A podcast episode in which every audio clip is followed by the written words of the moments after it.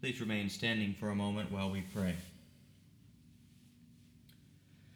God in heaven, the books of Kings tell us that the word of the Lord was rare in the land of Israel during those times. This is a phrase which resonates with our own moment in history. Indeed, in our own city and sometimes even in our own lives, we feel that your word is rare. Or there are those of us who are confused about who you are. There are many of us who feel far from you, Lord. And so today I pray that you would grant us an experience of your reality. I pray that you would enable each of us to hear your voice. We seek greater connection with you.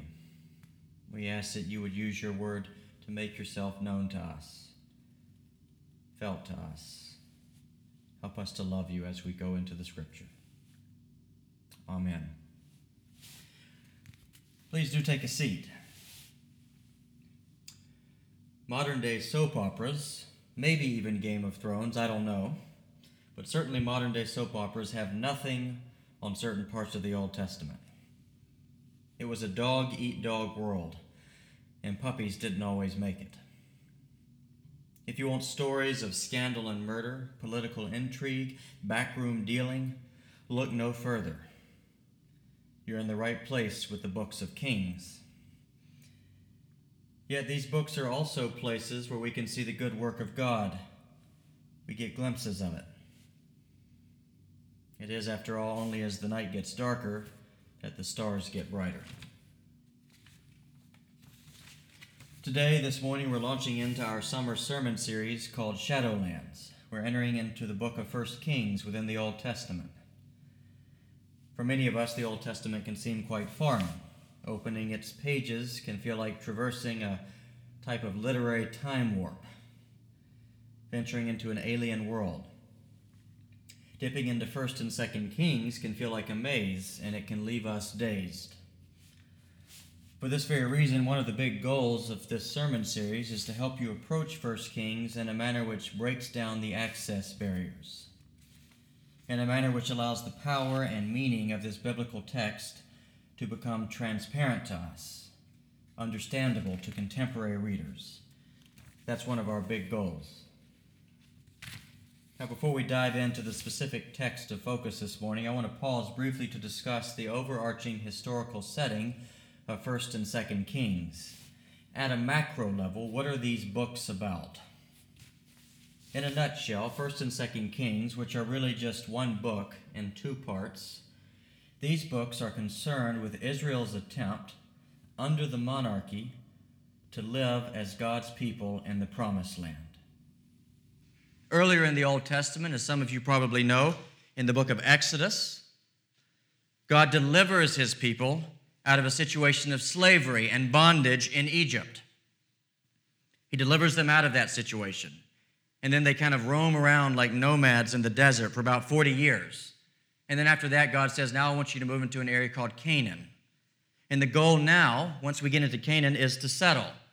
It's to pack up the tents and build houses, to build cities, to set up farms, to create, a, to create a, an economy and a society, but not just any old society. God has something new in mind a new type of country, a new type of culture, a new type of humanity. Let me put it like this Social philosophers today generally agree that there are four crucial ingredients for a flourishing human society, at least four. One, healthy respect for the human person. Two, healthy respect for the human family. Three, a fair and effective system of law and governance. And four, economic systems that generate, distribute, and preserve wealth. If you look at the Old Testament, you'll see that all of those things are part of God's vision for Israel.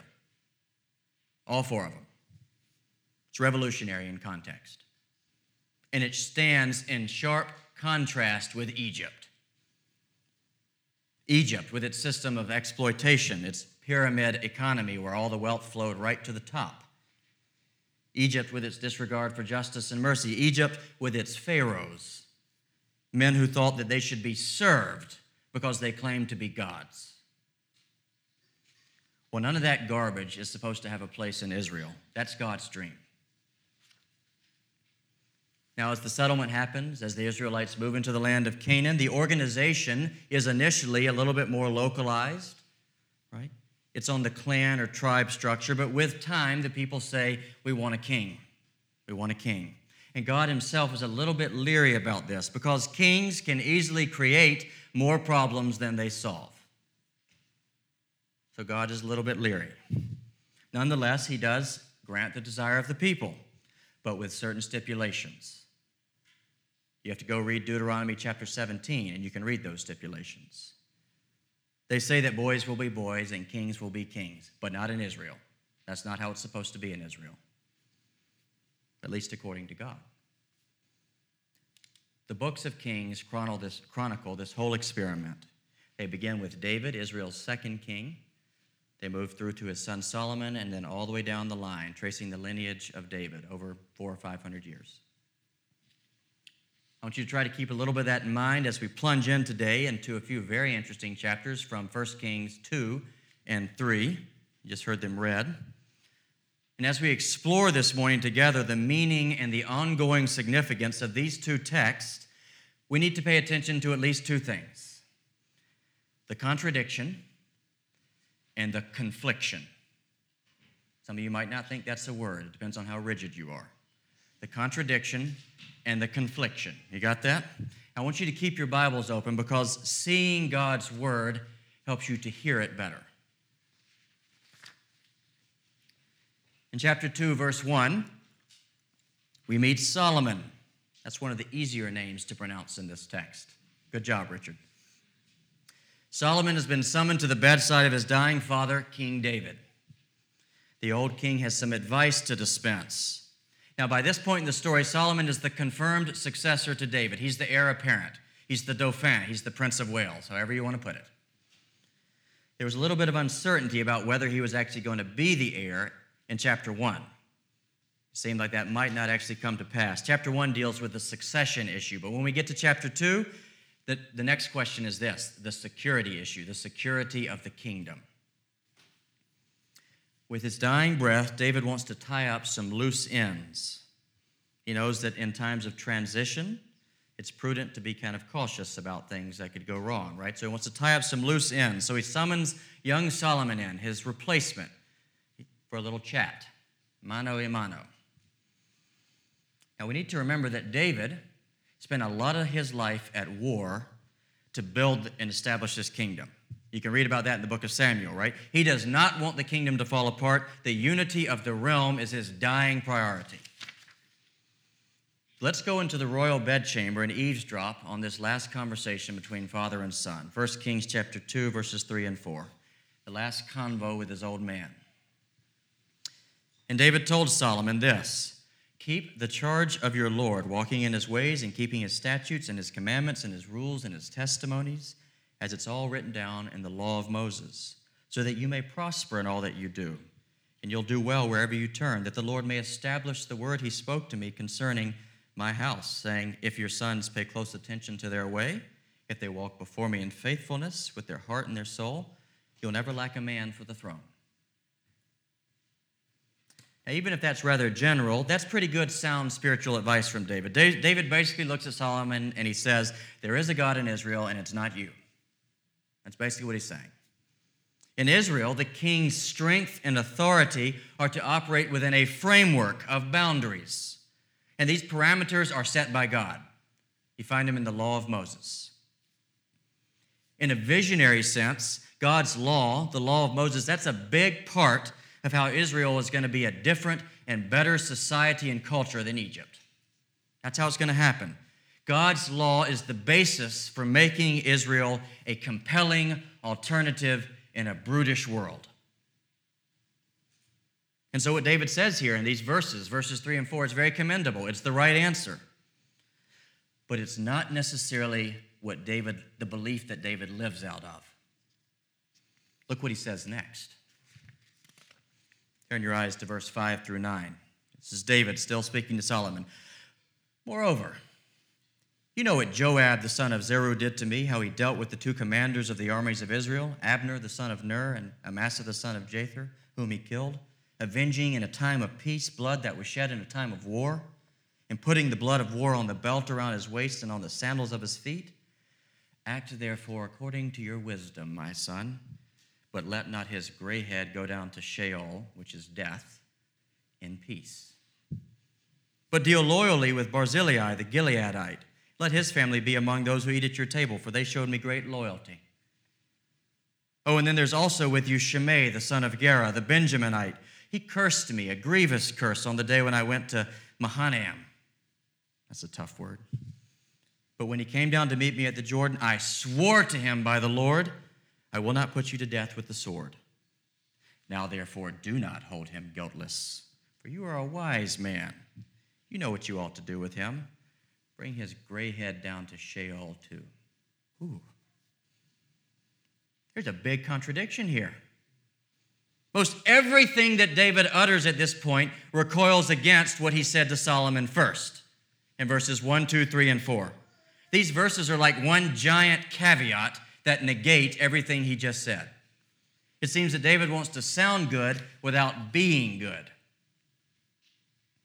Let's unpack these disturbing exhortations. On the one hand, there's some kindnesses to be rewarded. That's in verse 7, right? David wants Solomon to take care of this friend of his called Barzillai. Barzillai was a man who helped the king out way back when in 2 Samuel chapter 17.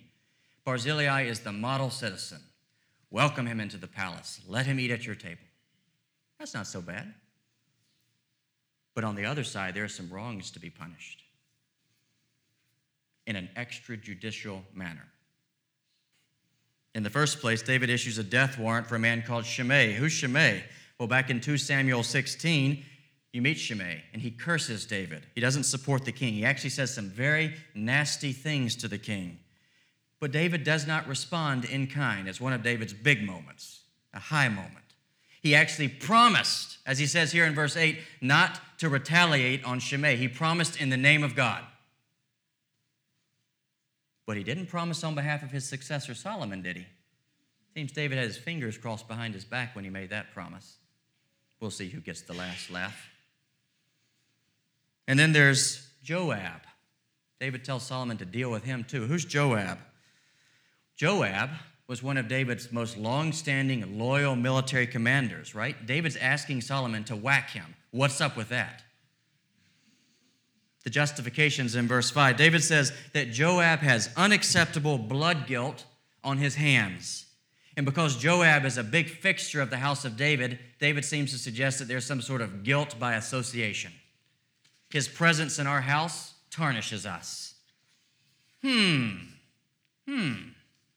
Funny thing is that that blood guilt, that issue of guilt by association, never seemed to bother David before now. See, prior to this point, David was very content to let Joab do his thing and say, Joab, you're in God's hands. In fact, that's exactly what David said in 2 Samuel chapter 3. Truth be told, Joab was a useful person to David. Useful guy to have around. Useful, kind of like a hitman is useful to have around for a mob boss. That's how he was useful. You see what I'm saying? Joab was great at creating layers of separation between the king and certain bits of dirty work. One scholar puts it like this Joab built his career on having people killed for David's benefit, whether at the king's express command or not. Joab was very intuitive, too, you see. Very clever. They're all very clever. Now, this is pretty disquieting stuff. David looks like a walking contradiction. In one instance, he says, Be loyal and have allegiance to God and God's law. And then moments later, he gives all of these orders, these death warrants, which glaringly spurn God's law. Now, for some of you, maybe like me, as when I was a child, David was depicted as a paragon of faith, a hero before God. I mean, he got a lot of positive headlines in his life, right? David, you can see the, the newspaper. Young David kills Goliath. Young David defeats Israel's enemies, the Philistines. Right? All these positive headlines. But you know what? David has a pretty dark side, too. Just like every human in the Bible, David's like a casserole made out of leftovers. There are some wonderful things in him, but there are also some nasty and, quite frankly, disgusting things in him. Let's, let's, let's pause to probe into the heart of this, this troubling contradiction, right? How do we make sense of David? What explains his cognitive dissonance? The answer's in the text. When you put the two main sections of what David says here to Solomon in chapter 2, when you put them side by side, you notice a glaring disparity. The difference is in the details, or the lack thereof, as we'll see. The first exhortation, the one that sounds really godly and upright, verses 3 and 4, is really general. It's not very specific, there's not much substance to it. It didn't have to be that way. David could have talked about Deuteronomy 17 to Solomon. There's a lot of very definite, concrete things about being a king in that chapter. David could have talked about that stuff, but he didn't. He didn't. When he talks about God's law, God's ways, he speaks in a very general and vague way, kind of formulaic almost. It's as if David doesn't actually know God's ways all that well. But what he says second is anything but vague. When it comes to tying up those loose ends, David's very specific, isn't he? He talks very lucidly about these past offenses against him and his house. He speaks very concretely about the actions to be taken. And the writers of Kings want us to notice this. This contrast sheds light on David's internal contradiction. I don't think David's being insincere in this passage about his reverence for God. I don't actually think I don't think he's lying in verse 3 and 4. That's too simplistic. If you look at the whole story of David, you'll see there's various moments in his life when he had a lot of zeal for the Lord. He had a lot of desire for the Lord. He had all the qualities of emotional sincerity with regard to his attitude towards God. But in the life of faith, according to the Bible, sincerity and sentiment are not enough. Did you get that? In the life of faith, sincerity and sentiment are not enough.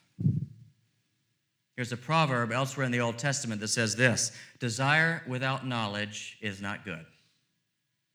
One translation puts it more bluntly ignorant zeal is worthless. I think this proverb helps us to better understand David's problem here. David wants his son to follow God, and he tells him to do that, but he does not actually know what following God entails. Or at least he doesn't know it half as well as he should. He doesn't know what it means in concrete, everyday terms. What David does know, however, is the art of political maneuvering and calculating and manhandling. He's very well schooled in the ways of Machiavelli. I think that's probably what David dreamed about when he went to church these types of things. He's clearly thought about this a lot. He's thought about it a lot more than he's thought about the ways of God. In the end, this means that David's faith, even if it's super duper emotionally sincere, is compromised. It ends up being formal and vacuous or empty. Or to put it another way, David's faith is so nice and general that it doesn't actually matter all that much. And the ugly result of this state of affairs, to echo one commentator, is this David trusts in God in general, but not in certain specific situations. When it comes to the welfare of his kingdom, he trusts himself. And that means that even while David loves God at some level, he's destined to represent God very poorly in the way he lives and conducts his life. I couldn't help but think of The Godfather as I studied this passage. If you've seen the films, you'll know that Michael Corleone the head of the family, is from one angle a very devout and religious man. He goes to Mass at his Catholic church, he prays, he even gives money to the poor. But tomorrow, he adds to the pollution of the world through graft, through money laundering, and through murder. That's kind of how David operates here. He ends up conjuring up depraved thoughts that spawn into heinous acts, all the while professing love and loyalty to God. The book of Kings is written not to defend the status quo, but to expose it and to condemn it. God ain't happy. I want you to see that. I want you to get that. What we witness here in David, it still happens. It happens all, it happens in us, it happens in me. Perhaps in less visible ways, but none of this is trivial to God. A.W. Tozer, a Christian pastor, once quipped Christians don't tell lies, they just go to church and sing them. In other words, like David, we can be filled with the right sentiments and sincere emotions. We can say the right things, but yet we live and behave and operate and dream and plan in ways that are rather godless. We have a general faith, a faith that reduces down to sincerity and sentiment. And so our commitment to God doesn't really carry much luggage, it's meaningless. It comes down to this God doesn't just want our sincerity or our mere sentiments, He wants us to know Him. He wants us to know His ways, and He wants us to walk in them. He wants us to be people who pray like Moses, not like David. Moses, back in chap- Exodus chapter 33 13, this is what he prayed, one of the greatest prayers in all the Bible. This is what Moses prayed Lord, teach me your ways, that I might know you and continue to find favor with you. That's what Moses prayed. That's not a prayer to know God in general.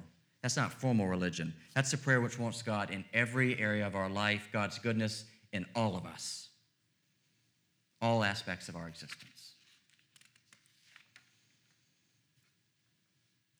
In part, First Kings is reminding us that if that's not our desire in prayer, if we don't pray like Moses, then we're at risk. We could end up like David. That's a scary thought. How do we avoid that pitfall practically?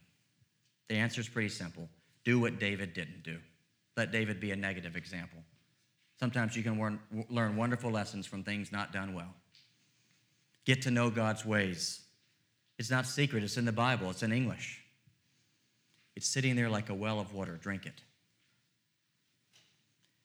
Move beyond a form of faith that reduces down to just sincere feelings. Move into the sincere and proactive pursuit of God's ways. Make that the pulse of your spirituality. Now, this point, the point that I'm making right here, the point that Kings is making, is actually not a strange and unusual point. Genuine passion is something, we know this, genuine passion is something that involves more than just sincere interest and right sentiment. It also involves knowledge. I mean, if if you wanted to get healthy, you're really, you know, you're, you're very sincere about wanting to get healthy, but you didn't do any research into dieting or exercise or vitamins or whatever, you know, you're kidding yourself. You don't really want to get healthy. If you want to help the poor, but you don't take any time to understand their issues, to learn about their vulnerabilities, to inquire about how to effectively help restabilize human beings who've been broken, if you don't take any time to do that, then can you really say you actually care about the poor? It's just a sentiment, it's meaningless. That insight's got to be imported into the center of our spirituality. In other words, it's not just enough to encounter the reality of God. We have to relentlessly pursue the ways of God. Relentlessly pursue the ways of God. If we're not familiar with God's ways, we can't mirror them in the world. I mean, if you don't know someone's character, if you don't know how they tick, how can you possibly represent them in the world accurately? This is hugely relevant to Christian life. God doesn't want Facebook friends. He wants friends who know Him. He wants men and women and children who can accurately and creatively and consistently represent Him in the world, unlike David. That's the kind of faith God's after. Is it a sincere faith? You bet. But it's also an informed faith. Is that the kind of faith we're after?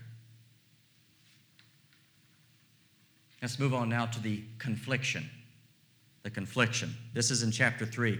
What we discover here is that David's contradiction leads to Solomon's confliction.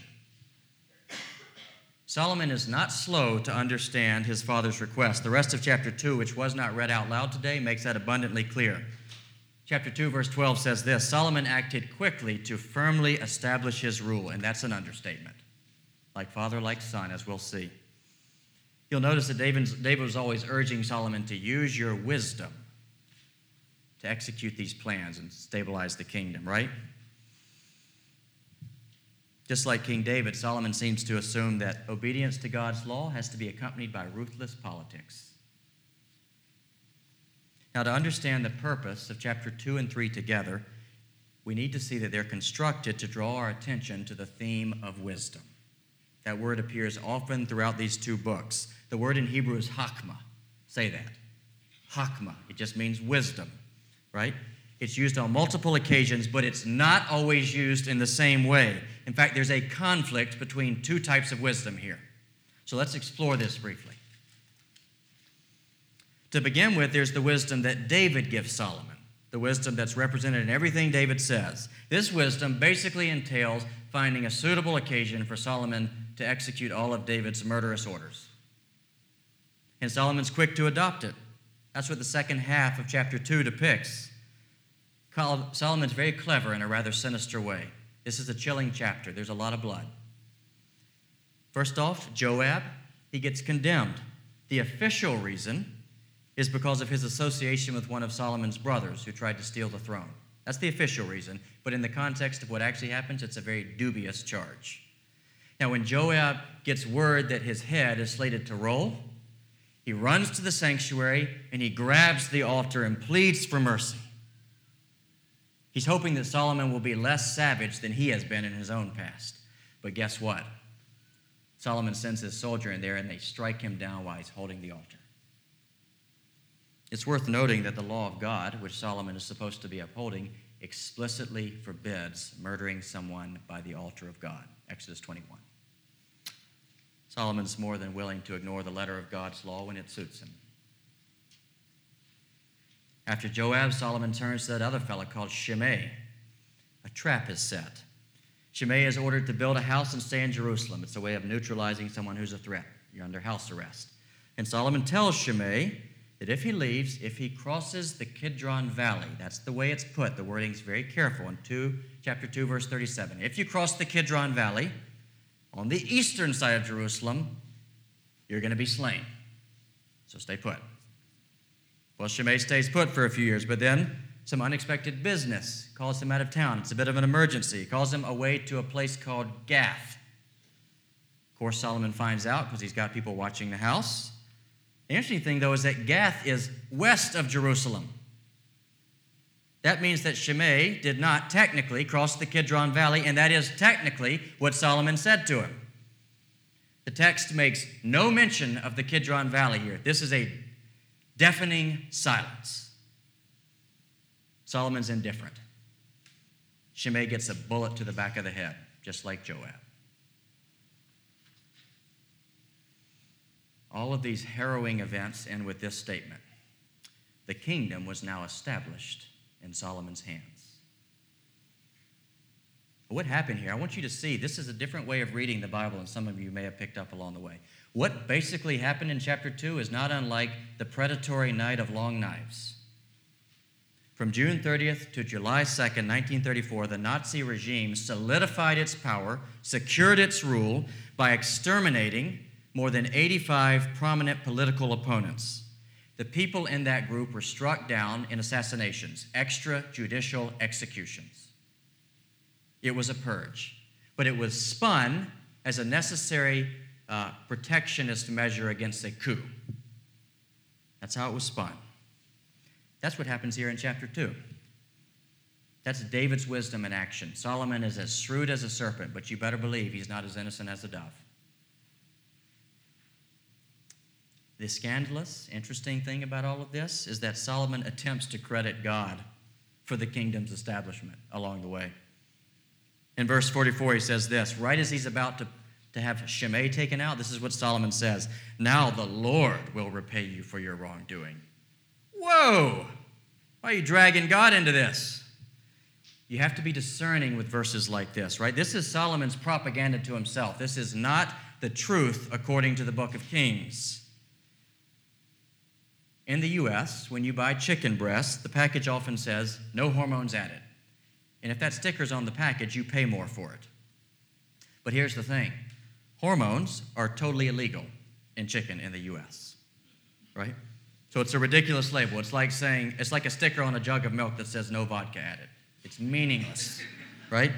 So too with Solomon's efforts to dignify his bloody actions by appealing to God. Meaningless. Don't drink that Kool Aid. The writers of Kings don't drink it. They know that God has nothing to do with all of this, nothing to do with the type of wisdom that's running the show here. The wisdom in chapter 2 can be called wisdom from below. That's what Solomon's using. That's what he gets from David. It's a wisdom that basically consists of cutthroat pragmatism. It's unenlightened, it's self serving, its goal is self aggrandizement. It should remind you of Francis Underwood if you watch House of Cards. That's how Solomon's acting. These chapters are written to name and critique that type of wisdom. This is what one commentator says on 1 Kings. Far, 1 Kings as a book is far from unambiguous in its assessment of Solomon's actions immediately after he ascends the throne. There is no endorsement by kings or by God of all of this. In fact, Solomon is starting to look like a Pharaoh. He's starting to act like a tyrant. And the whole point of Israel is to be different and better than that. Israel's to be the place where kings aren't just kings. And so the Lord intervenes because there's another form of wisdom that Solomon can take. It's wisdom from above, and that's what chapter 3 talks about. So let's turn to that in closing. In chapter 3, verses 5 through 7 and 9, we read about Solomon having a vision. He's visited by God, and the Lord says, Ask something of me, Solomon, and I'll give it to you. And Solomon's, he's very smart. He says, Lord, you've made, you've made me the king in place of my father, but I'm only a little child, and I don't know how to carry out my duties. So give me a discerning heart that I might govern your, your people, right? And discern between right and wrong. For who can govern these people of yours? Just as we're wondering if God's going to enter into this abysmal state of affairs, he does, and he brings a gift. And Solomon's response is pleasantly unexpected. He actually says, Lord, give me wisdom. And clearly, this is a different type of wisdom from what he's been using before. He's not asking for the same thing, he's asking for something different. How are we to understand wisdom from above? What's the difference between wisdom from above and wisdom from below, the type of wisdom that David passed on to Solomon? The clue is in verse 7 and 8. There's two things at least that we can take out of this. First off, wisdom from above does not begin with the assertion of power, but rather with the assertion of neediness. It involves seeing yourself like a child, just like Solomon does. That's what he says in verse 7. One great Anglican preacher, George Whitefield, put it like this wisdom from above. Being a child, it means to be acutely aware of your limitations, of your weaknesses. That's how children are. They invite help, they depend on others. They know that they need their hand to be held when they cross the street, most of the time. And when we look at children, we see them, we know they need to grow and develop. These are the types of qualities at the center of wisdom from above. It begins by knowing that we need guidance from God. We look at the world, we look at ourselves, and we encounter all, all types of confusion. Right? We lack understanding, our perspective, our insight, they're all limited, but not with God. He made it all. He knows how it works and he knows how it should work. Wisdom from above gets that. It says, Lord, teach me what I need to know so that I can negotiate life well and in a way that makes this world a better instead of a worse place. Wisdom from above renounces self reliance. It epitomizes Proverbs 3, chapter 5. Trust in the Lord with all your heart and lean not on your own understanding. That's the beginning of wisdom from above. Now, all that, this may sound childish to some of you, but according to the Bible, these are the words of a wise adult. The second thing about wisdom from above, verse 8, is, is in Solomon's words. He says, Your servant, help your servant who's ruling your people the king recognizes that everything he has, the kingdom, is not his. And his people, they aren't his either. Up to this point, Solomon, just like David, has treated people like pawns, like objects. He's disposed of them as he pleased. That's what kings often do, past and present. Wisdom from above dumps that attitude. It has no place for it. It recognizes that everything that we have, our possessions, our capacity, our relationships, they all belong to God in the first and the last. That little conviction, that little insight, it has vast implications. It has the potential to totally reconfigure the way Solomon rules as a king and has the ability to totally reconfigure what, the way we do life. That's what the book of James is talking about when it speaks about wisdom from above. In James chapter 3, there's another discussion of this higher wisdom. And this is what James says. Listen up. The wisdom that comes from heaven is, first of all, pure, it's peace loving, it's considerate, it's submissive, it's full of mercy and good fruit, it's impartial, and it's sincere. All of that stands in sharp, sharp opposition to everything that we saw in David and young Solomon. It's very different from the wisdom David gets from his father. What does this wisdom from above look like in action? Will Solomon take it to heart in the long term? These are the big questions that linger at the end of these chapters. And in their answer, rests the fate of the kingdom. You'll have to come back next week to find out what happens. For now, the verdict's out. But it's not just out for Solomon, it's also out for you and me. You see, the wisdom that God is offering Solomon here is wisdom that he wants for all of his people, all of us. Solomon's desperate need for wisdom and all the carnage and wreckage in his life, that's a mirror for us. We all have influence, we all have power to wield, different forms and degrees. What type of wisdom is going to govern that? Wisdom from below or wisdom from above? There's a conflict here. Which wisdom will we embrace? That's the big question that's flying in our face at this moment. Let's hope it's the latter. In the New Testament, James says if you need wisdom from above, pray for it. If any of you lacks wisdom, let him or her ask God who gives generously. We are to pray for this wisdom. Do you pray for this wisdom? When's the last time you prayed for it? To ask God to give you wisdom from above, God's wisdom. If you ask, it will be given. And not just in an abstract way, not just packaged as principles and precepts, but for us, it comes in the form of a person. His name is Jesus Christ. And in 1 Corinthians chapter 1, Paul says, He is the power and He is the wisdom of God. In other words, He is the full and perfect expression of the wisdom from above, the total opposite of David and Solomon. Jesus is the one who always depended on God like a little child, always depended on God, lived in total reliance, knew all of God's ways. And you know what? Jesus is also the one who didn't bulldoze his enemies. He didn't bulldoze other people in order to advance his kingdom. In fact, he laid down his life for his enemies so that they might become his friends. That's how he built his kingdom. That's how he governs his kingdom. Speaking of Jesus, he's right here in the book of Kings. You may have missed him, but he's here. At this point, he's still in David's groin. Some of you didn't get that. He's there. Jesus is a descendant of David and Solomon. This is the line that he comes out of in human terms. How'd that come to pass? How did Jesus come out of this line? Let me tell you. Because God does not operate the way that David and Solomon do. God doesn't callously obliterate his enemies.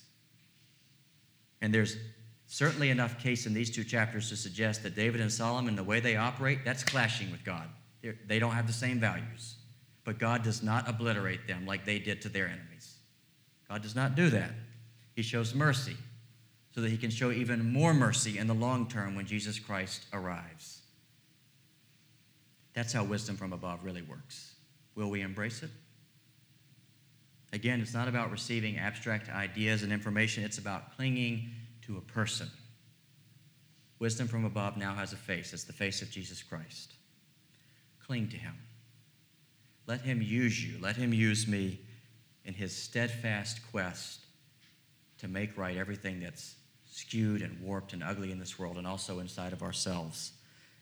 That's what King Jesus, the wisdom of God, is here to do. May we receive it.